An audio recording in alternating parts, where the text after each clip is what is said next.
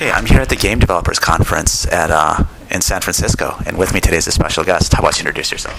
Hi, my name's Anthony Adamsi. Um, okay. And what what game? Um, you're about to release a new game on the iPhone and iPad, I guess. So what what game is it? It's called One Single Life. It's not yet available, but it'll be out in the next two to five weeks. Okay. And what's what's it about? Can you explain it? Yeah, sure. It's a very unique game. The the title's literal, so it's one of the first, or if not the first, commercial game in the world to give you one life, and if you die, we lock you out of the game. Um, I guess to summarise the gameplay mechanic, it's very simple. You know, if I asked you to make a jump, you know, like we spoke about earlier in a park, jump a meter or a yard, as you say, and then go up the top of a building and make that same jump um, between two buildings, you probably wouldn't be able to do it. So that's the concept of the game, put, making the player feel uncomfortable. Okay. And um, what what inspired it? So basically, if people lose the game, if they don't make a jump, the game's over. Like so, I mean, this game isn't free. They actually have to pay money for this. So can you talk about this? This is almost like the arcade where you just pay for one life, right? It is, and it, it actually goes a step further than the arcade. So whereas in an arcade you can just put in another dollar and away you go you can play the game again. We, we go one step further and, and that and say okay you've paid your two dollars for the game. Um, you played it you felt nervous you died you didn't win. You're done. You're locked out of the game. So it's it's all about how the player feels leading up to the mechanic rather than giving him another shot. Okay. And um, yeah what inspired that Okay, it's a good question. I was sitting at a conference about oh, a year and a half, two years ago, and they were talking about consequence in games and the fact that they need to, you need to, or you should be developing games which are easy, checkpoints, respawns, extra lives, continues, and so on, and just keep them in the game. And I sat there and I thought to myself, when was the last time I really felt anxious? When was the last time I felt nervous playing the game? You know, why don't I get scared playing games when I'm when I'm playing shooters or, or whatever it might be? Why don't I actually genuinely fear for my life? And that's what prompted me to start thinking, hang on, it's because I can replay. What if we took that away? What if I only had one chance, like real life? Yeah. Um, okay, so that was a while back. What? Um, why did you decide to do it for iOS? And what um, what were some of the challenges you faced as you're developing this? And what's been the feedback? Okay, the, the, feedback has been great. I think um, everybody is uh, equally shocked um, and scared as they are excited and, and yeah. intrigued. Um, but it's always been positive, like, okay, I at least want to see it. And, and that's what I wanted from people. You know, some of the customers aren't going to be happy. They're not going to dig it because they know they're going to die. But there's going to be enough people who really get into the excitement, wondering, hey, can I actually beat this game with one life? And that's what I want players to feel. From a development point of view, it's had its challenges. Like I, I wake up most days and, and kind of.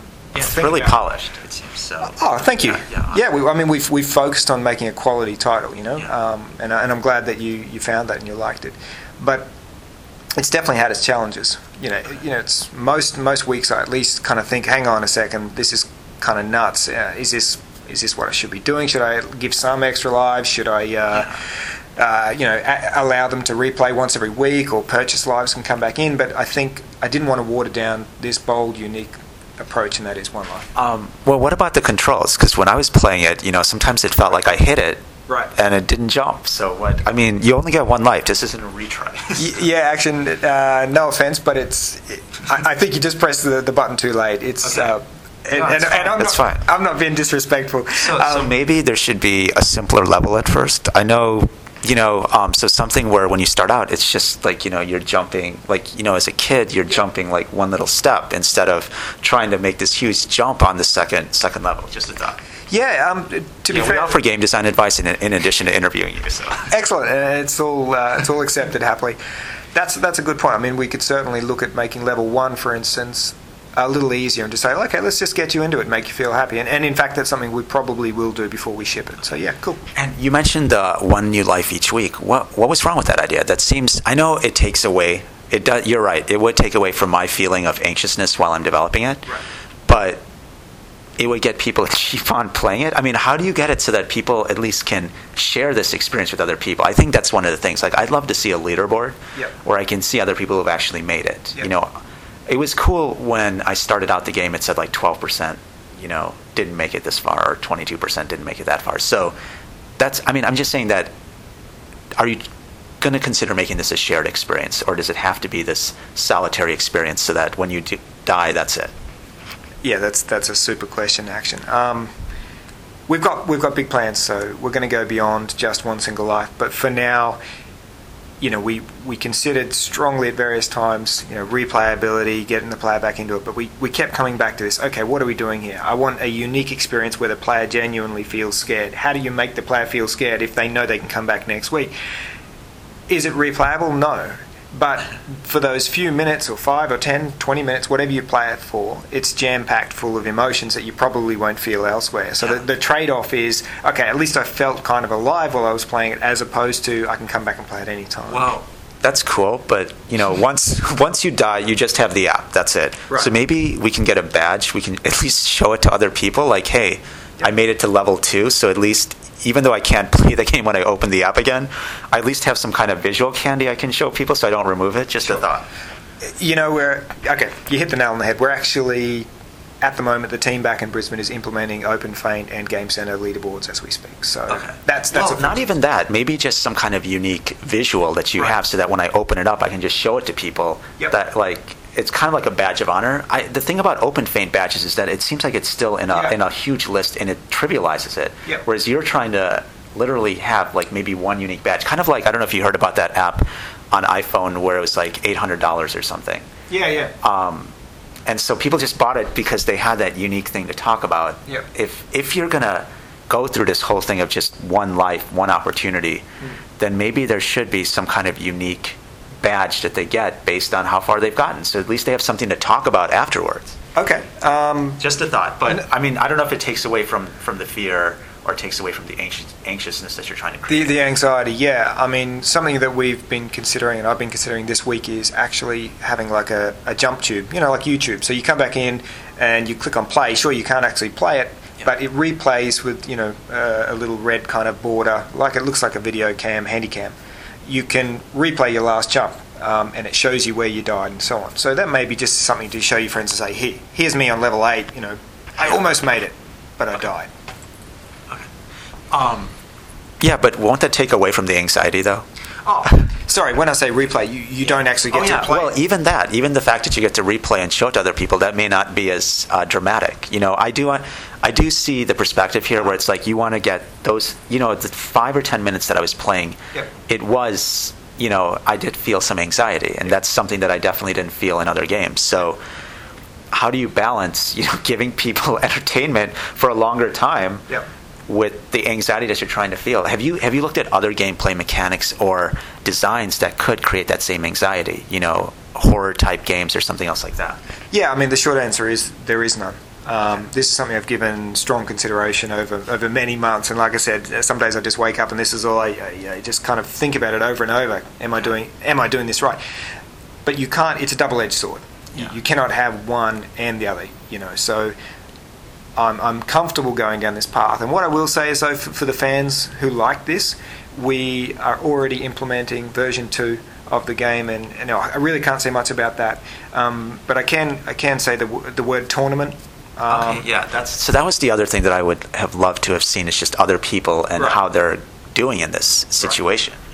You know. Okay, well, literally that's all I can say at the moment. Okay. But you know, in we, we don't want to water down this experience because this yeah. this is bold and unique. But here's another thought: Why not have a fifty dollar app with just one unique life, and then the badge that you get if you make it that far is a little more provocative? Just a thought. I mean, if you're talking about being bold and unique, I think having fifty dollars on the line versus a dollar might be a little more challenging, a little more. Um, make me way more anxious. Uh, yeah. Um, you know what? I've got a long flight back home to Australia, and I'll, I'll, definitely consider that one action. That's okay. That's out there. You know, just give me some time to let that let that sink in. Okay, cool. Um, so, what suggestions do you have for other game designers, game developers, indie developers that are trying to do something unique, trying to convey a certain unique emotion that isn't found in other games? You know, that's just totally something that people are going to talk about. Yeah, I, I think the beauty about game design is that you know it starts with a vision um, so for anyone doing something unique, just make sure that every day that you sit down at your desk and design this game, make sure you've got something that you adhere to. So in this case, we wanted to create anxiety and tension. We wanted one single life. So therefore, every decision we keep coming back to that. And so for somebody designing whatever experience it is, um, just make sure you have one thing that you pin it to, and every decision should always come back and agree with that one statement. So. And you know, you talk about anxiety as an emotion, but you know there are multiplayer games that can also create anxiety. So why not follow that design versus this design? Um, you know, I think, yeah. So have have you looked at multiplayer designs that can create anxiousness and, and anxiety with you? Yes and no, but I, I think uh, in this case, I, I, really wanted to do something unique. That was a driving yeah. factor. So you, yeah, we could have gone down that path, but really, I just I guess I wanted to get people talking. You know, create debate. Should we have permadeath in games? Well, yeah. should we have permadeath in your player character? You know, most of the time it's in storytelling or it's in a non-player controlled character. Um, but I wanted to do something different and at least get people talking about what it is. What is permadeath from a player point of view? Is it a good thing? Is it a bad thing? You know, people are going to disagree, and that's okay. And so now that you're just about to release this game and you're going to work on version two, are there are you going to just focus on creating anxiousness and anxiety as an emotion in all of your games? Like, is that are you going to try to target that emotion, or are you going to now try to target a new emotion with future games? Uh, one single life, the franchise, definitely the, the, the anxiety and the tension is carried through into into our sequel, um, and obviously, without saying any more, uh, the theme will, will remain strong. Future products, you know, we'll, we'll, we'll, look at any game as long as it's unique and fun. You know, fun is a capital word. Uh, word. Yeah. Um, great. And so, you know, as I as I said, so maybe a one dollar version. If if they lose their life, there's a four dollar or five dollar version that they can play after that. Um, maybe to, you know, to get a different badge or a different thing. Just a thought. Um, you heard it here first. Um, um, but where can where can listeners find out more information about this, or well, you know potentially play it or, or, get into it? Yeah, so the, the release date is, is, somewhere in the next two to five weeks. It, okay. it won't be earlier than that. Um, our web, is there a website already or anything? Yeah, I mean www.freshtonegames.com. Okay. How do you spell that? Uh, www.freshtonegames.com. Okay. But I will say that intentionally we've got nothing up there at the moment. You know, okay. in, in, the next two to three weeks we're going to start to populate it with screenshots so your listeners can actually see see what we're talking about here, and then right. we'll put a game trailer on and so on. But for now, uh, you know, we're keeping it kind of hush until yeah. until the game comes out. Okay, cool. Thank you very much.